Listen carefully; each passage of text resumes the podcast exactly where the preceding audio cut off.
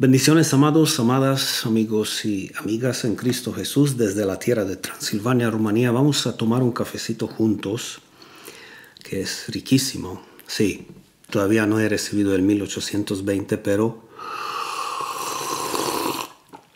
Ay mamá y ay papá, que no se puede predicar sin el café, café.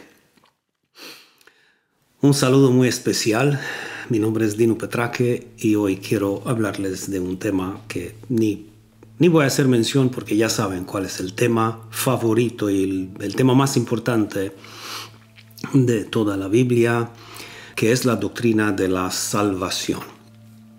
Amados míos, siempre y cuando nosotros como hijos de Dios y como cristianos o maestros de la palabra no lograremos hacer la diferencia entre los versículos que hablan acerca de la salvación y los versículos que hablan acerca del discipulado.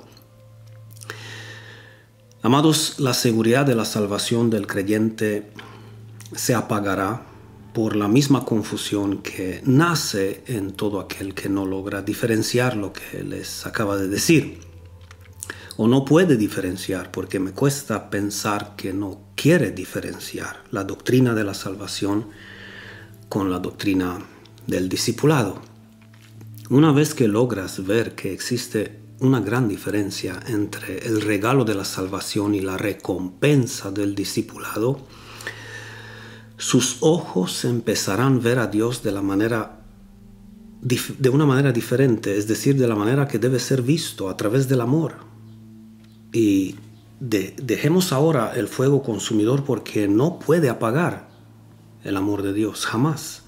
Y también lograrás entender la necesidad de que las iglesias o la iglesia de Cristo debe comprender una vez y por siempre que en el momento que Dios promete algo, en nuestro caso la vida eterna, a todos los pecadores y únicamente a través de la fe en Cristo, Dios es veraz y Él no miente. Y si hay confusión, será solamente en la mente de aquel hombre que no logró diferenciar el blanco del negro, es decir, lo que debe hacer el creyente para ser salvo y lo que debe hacer el creyente para ser recompensado por Dios. Son dos cosas distintas, diferentes, tan distintas como el cielo y la tierra, o como el blanco y el negro, o teológicamente hablando, tan distintas como la como es la diferencia entre la ley y la gracia. Sí. Deben entender, hermanos, que no tenemos niveles ni grados de salvación en Cristo, sino el simple hecho de que una persona es salva o no es salva. Así de simple es. Les recuerdo que los hombres de Dios, nunca confunden a la gente, sin embargo los religiosos, te lo aseguro que es el único trabajo que tienen, confundir la mente del hombre. ¿Por qué? Porque de esta manera lo puede controlar. Por eso mezclan el regalo con la recompensa, la salvación con el discipulado y son maestros en sacar un texto de un contexto para formar un pretexto, pero pero tú tienes el poder de tomar la decisión de escuchar a estos falsos maestros o tienes el poder de tomar la decisión de escuchar la palabra de Dios. Y les repito, Dios no es un Dios de confusión, ni mucho menos su palabra se contradice, pero hay hombres que tergiversan la palabra de Dios por un sinnúmeros de motivos entre los cuales tener el control sobre la gente, infundir el miedo y el temor sobre sus seguidores, asustarles con un montón de requisitos para ganarse la salvación, más un montón más para mantener su salvación. Por eso, por eso los puedes escuchar una y otra vez que para ser salvo de verdad, oiga, de verdad, Hermanos, deben arrepentirse de todos los pecados y es triste ver como un montón de ignorantes escucharán una lista pequeña de los pecados que deben arrepentirse, que vienen, que vienen de estos falsos maestros, aunque vienen de la palabra de Dios, pero son solamente unos de los requisitos, unas de las leyes.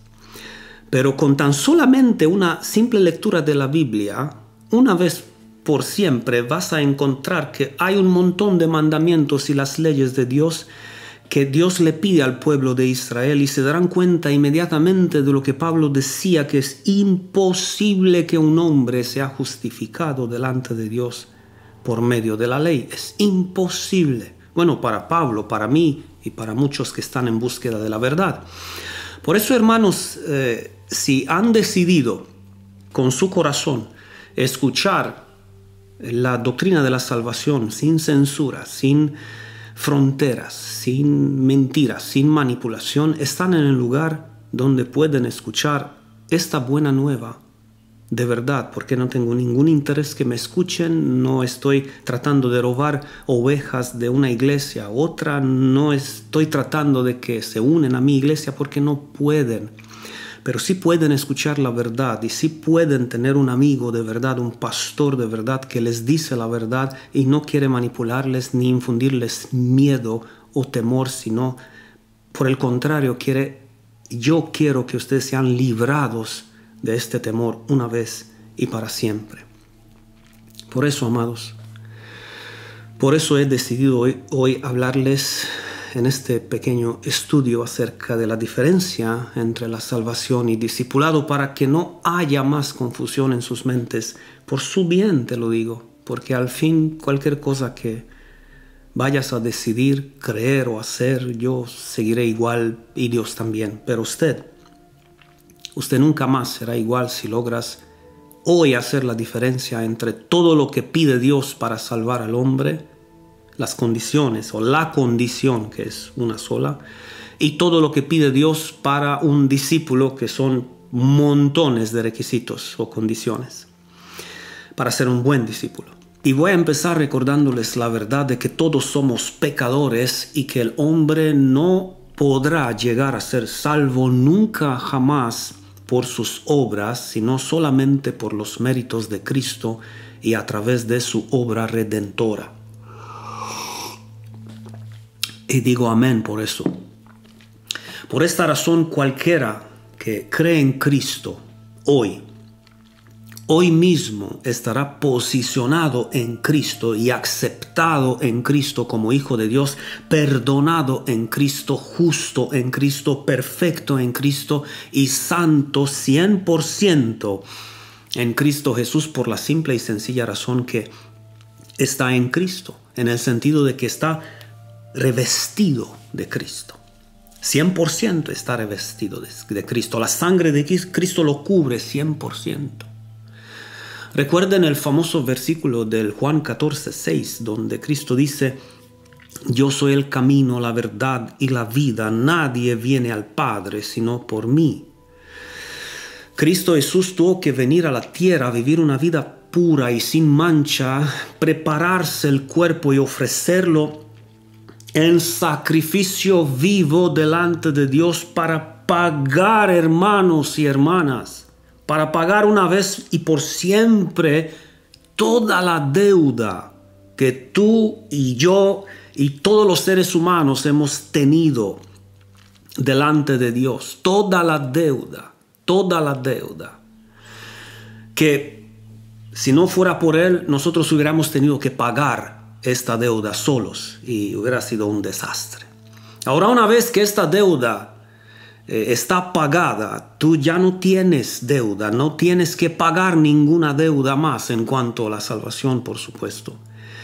Ya no tienes que pagar ni un centavo ni para que Dios te perdone, ni para que seas salvo, ni para mantenerte salvo hasta el final y ni para ser santo. De hecho, a través de la deuda de Cristo, el cielo hoy está abierto para ti y tú ya estás en los lugares celestiales en Cristo Jesús.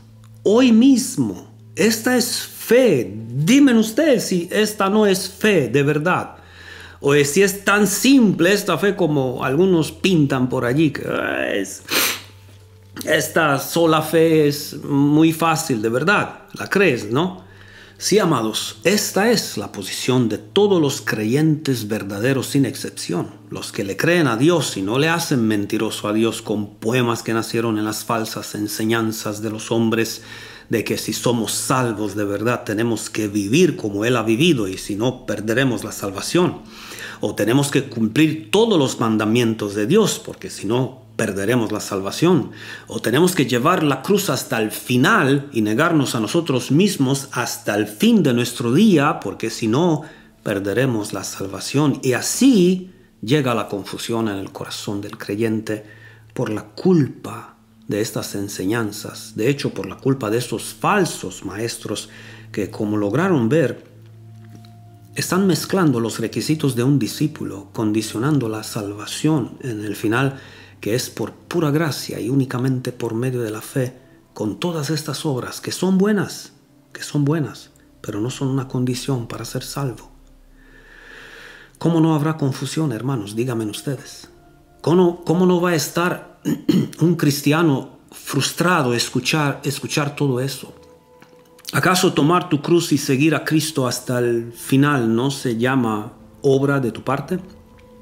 Negarse a sí mismo y vender todo lo que tienes para regalar a los pobres no es parte del sacrificio que usted está pagando y al final es también una obra? Tratar de cumplir una lista con algunos mandamientos de Dios, porque será imposible que los cumples a todos, y algunas leyes de Dios, no todo eso es parte de las obras que tú estás haciendo. Por supuesto que estoy a favor de las obras. ¿Qué piensan? Soy pastor y misionero en Transilvania, Rumanía y me gustaría que todos los creyentes llegan a obrar tanto para Cristo como para su obra, no mencionar su obra misionera, ¿verdad? Pero llegar a asustar a la gente, influir miedo y temor en ellos de que si no hacen eso, el otro y el otro y el otro, no serán salvos, eso hermano no es obra de Dios. Esta es obra del diablo. El diablo quiere que tú creas que seas salvo, pero no únicamente a través de la fe en Cristo, sino que Él desea que usted vaya a creer que Jesucristo no es suficiente para salvarte.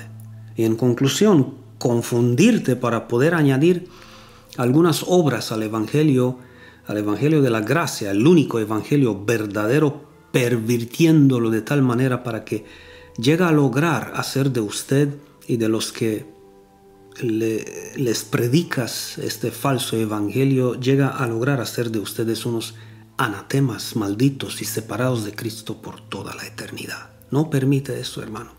No es un juego. ¿No lo ven? Ahora mi pregunta para usted es la siguiente. ¿Será que el apóstol Pablo, que recibió el Evangelio de la gracia, que no es de origen humana, de hecho, porque lo recibió de Cristo, ¿será que es un mentiroso y un falso maestro diciendo, además os aclaro, os recuerdo, hermanos, el Evangelio que os he predicado, el cual también recibisteis, en el cual también perseveráis? por el cual asimismo si retenéis la palabra que os he predicado, sois salvos. Si no, creísteis en vano. Cualquier otra cosa, mi mención. Porque primeramente os he enseñado lo que asimismo recibí. ¿Ven cómo va de uno a otro? El mensaje verdadero. Que Cristo murió por nuestros pecados conforme a las escrituras, que fue sepultado y que resucitó al tercer día conforme a las escrituras y en el versículo 11 Pablo dice, porque, o sea, yo, o sea, ellos, así predicamos, nosotros así predicamos y ustedes así han creído. Contéstame, por favor. Si acaso crees que Pablo quería confundir a la gente diciéndole que según este Evangelio, verdadero de hecho, que es la buena nueva, que Cristo murió por nuestro pecado, fue sepultado y resucitó al tercer día, serán salvos. ¿Crees que Pablo quería confundir a la gente, no ayudarle a la gente? ¿Por qué mencionar que este Evangelio debe ser predicado, recibido y que las personas deben creerlo para que sean salvos y de no ser así cualquier otra cosa que vayan a creer será en vano? ¿Por qué piensas tú que Pablo subrayó eso con tanta importancia? Les recuerdo también lo que escribió a los Efesios, porque por gracia sois salvos por medio de la fe y esto no es de vosotros. Pues es don de Dios, el regalo de Dios, no por obras para que nadie se gloríe o se jacte delante de Dios. Sea sincero y pregúntese a usted mismo, ¿por qué Pablo escribe todo eso si no fuera la verdad y solamente la verdad de que lo único que se necesita para ser salvo es creer en Cristo. ¿Por qué no añadir, sois salvos por gracia por medio de la fe, pero el que no tiene obras se perderá? ¿Por qué, hermanos? ¿Por qué Pablo no dice eso? ¿Y por qué lo dicen ustedes? Bueno, es una buena pregunta. ¿Quieres que le diga yo por qué creo yo que Pablo no lo dijo? Porque recibió el Evangelio de Cristo, el mismo que dijo que tanto la voluntad de Dios como la obra de Dios es creer en el que ha sido enviado para la salvación. Creer, hermanos, no obrar. Por eso dijo Pablo lo que dijo acerca de la salvación, estableciendo el fundamento para todo el creyente que está en búsqueda de la verdad, de que Él nos salvó, pero no por obras de justicia que nosotros hubiéramos hecho, sino por su misericordia. Amados, amados, Pablo tuvo confianza 100% en lo que Cristo había dicho de que cualquiera que viva y cree en el Hijo de Dios, en el Cristo resucitado, no morirá eternamente. Este es el fundamento de la fe cristiana y la única condición para que el hombre pueda ser salvo y recibir el regalo de la salvación por medio de la fe en Cristo Jesús de que si son importantes las obras, como ya les había mencionado, ya no hace falta decirles más. Por supuesto que las obras son importantes, pero una cosa es decir que las obras son importantes y otra cosa es condicionar la salvación, que es un regalo de Dios a través de la obra redentora de Cristo, y confundir a la gente diciéndole que tienen que hacer eso, el otro y el otro y el otro y cumplir aquello, el otro, el otro y dejar eso, el otro, el otro para que sean salvos.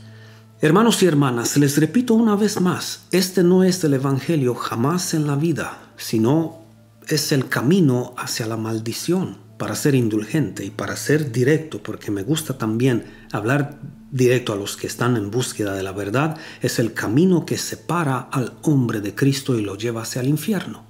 Sí. Y todo esto, hermanos, por la simple y sencilla razón de que el camino hacia el infierno está lleno de incrédulos, aunque muchos de ellos hacen un montón de obras buenas.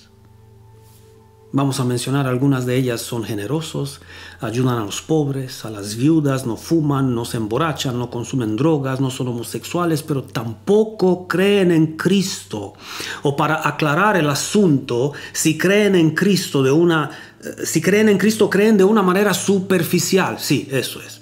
Pero no creen su promesa de que el hombre o ellos pueden ser pueden llegar a ser salvos solamente a través de la fe en Cristo y a través de sus sacrificios sin ninguna obra humana. Y para concluir, qué bueno es el café.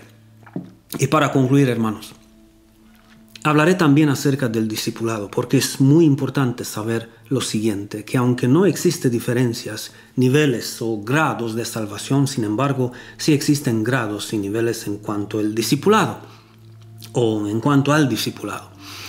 Recuerden, por favor, que los cristianos eh, son niños, esto es un nivel, por ejemplo, que necesitan leche, también son jóvenes inmaduros que necesitan crecer y madurar, este es otro nivel. Y también son padres, que este es totalmente un nivel diferente. Por eso unos se alimentan de leche, otros de alimentos sólidos y también por eso unos son maestros y otros son discípulos. Una vez que el creyente es salvo por gracia, por gracia de Dios, recibiendo el regalo de la salvación, empieza en las bancas del discipulado, que todos sabemos que este es, este es el camino de cada cristiano y unos llegan a terminar la universidad y eso es pues probablemente que tú no puedes lograr a entender, pero otros se van a quedar en el kinder. Sí, porque no les gusta a todos perseverar de la misma manera y aprender de la misma manera, con la misma intensidad. Mire, por ejemplo, les voy a dar este ejemplo, aunque no me gusta hablar de mí, pero es la verdad y debo hacer mención en, este estudio. Yo me he sacrificado casi cinco años para terminar la teología en mi bella Costa Rica, la promoción 2003-2008. Estoy seguro que la mayoría de ustedes no han hecho eso. No han hecho eso. Bueno, algunos han hecho mucho más que yo, pero la mayoría de ustedes no han hecho eso. Pero eso no significa que yo soy más salvo que ustedes. En ningún momento, sino que yo puedo ser su pastor o su maestro para muchos de ustedes que al final ustedes pueden ser buenos discípulos o no tan buenos discípulos. Pero no vayan a creer que por no ser buenos discípulos perderán la salvación, amados y amadas. Vamos hermanos, de verdad necesito que empiecen a pensar una vez por todas sanamente, porque no hay confusión en la sana doctrina. Solamente cuando se mezcla la sana doctrina con las doctrinas de, de los demonios, entonces sí habrá confusión.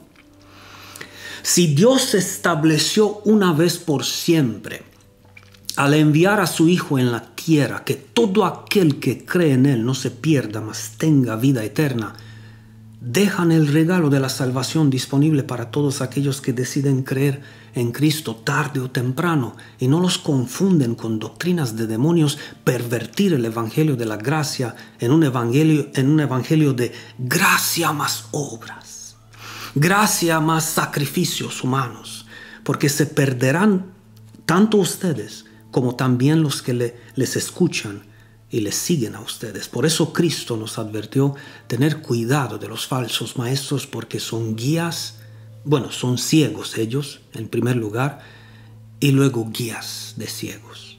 Y en cuanto a la, a la seguridad de la salvación, recuerden que tampoco es nuestra obra, sino también es obra de Cristo.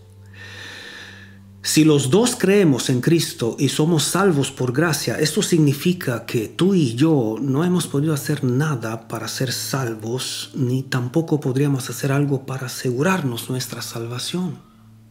¿Por qué no aceptan la realidad y la verdad? Que eso es cierto. Porque por la simple y sencilla razón que la salvación no es por obras, ni para recibirla, ni para mantenerla. Es la obra de Cristo llevarnos de su mano y asegurarnos de que nada y nadie nos quite, nos quite de su mano de poder y de poder cumplir la voluntad de Dios de no perder a ninguno de los que el Padre le ha traído a Él, ¿verdad? Cristo no va a perder ninguno de los que van a creer en Él. Este es el, esa es la voluntad del Padre, que Cristo la tiene como obra para cumplir de no perder a ninguno, ni a ti ni a mí, si creemos en Él y creemos el Evangelio verdadero. Por eso si usted llega a perseverar hasta el fin, teniendo un montón de frutos, predicar el Evangelio a todas las naciones, negarte a ti mismo y hasta seguir a pie de la letra con, bueno, vamos a decir con todos los mandamientos de Dios, no tienen nada que ver con tu salvación o con el hecho de que llegarás o no llegarás al cielo, sino con la recompensa que tendrás en el cielo. Y si, por ejemplo el pobre yo o el miserable de mí como pecador no llega a cumplir ni el 10% ni 2% de lo que usted ha cumplido, voy a decir, bueno, no voy a cumplir ni 1% de lo que usted ha obrado, no tiene nada que ver con el hecho de que yo llegaré o no llegaré al cielo tiene que ver con el hecho de que yo no ganaré eh, una recompensa y una corona tan grande como usted ganará en el cielo. Pero no tiene nada que ver con el hecho de que yo voy a ganar o perder la salvación, sino con la recompensa que yo tendré allí en el cielo. Abren los ojos, hermanos. Abren los ojos.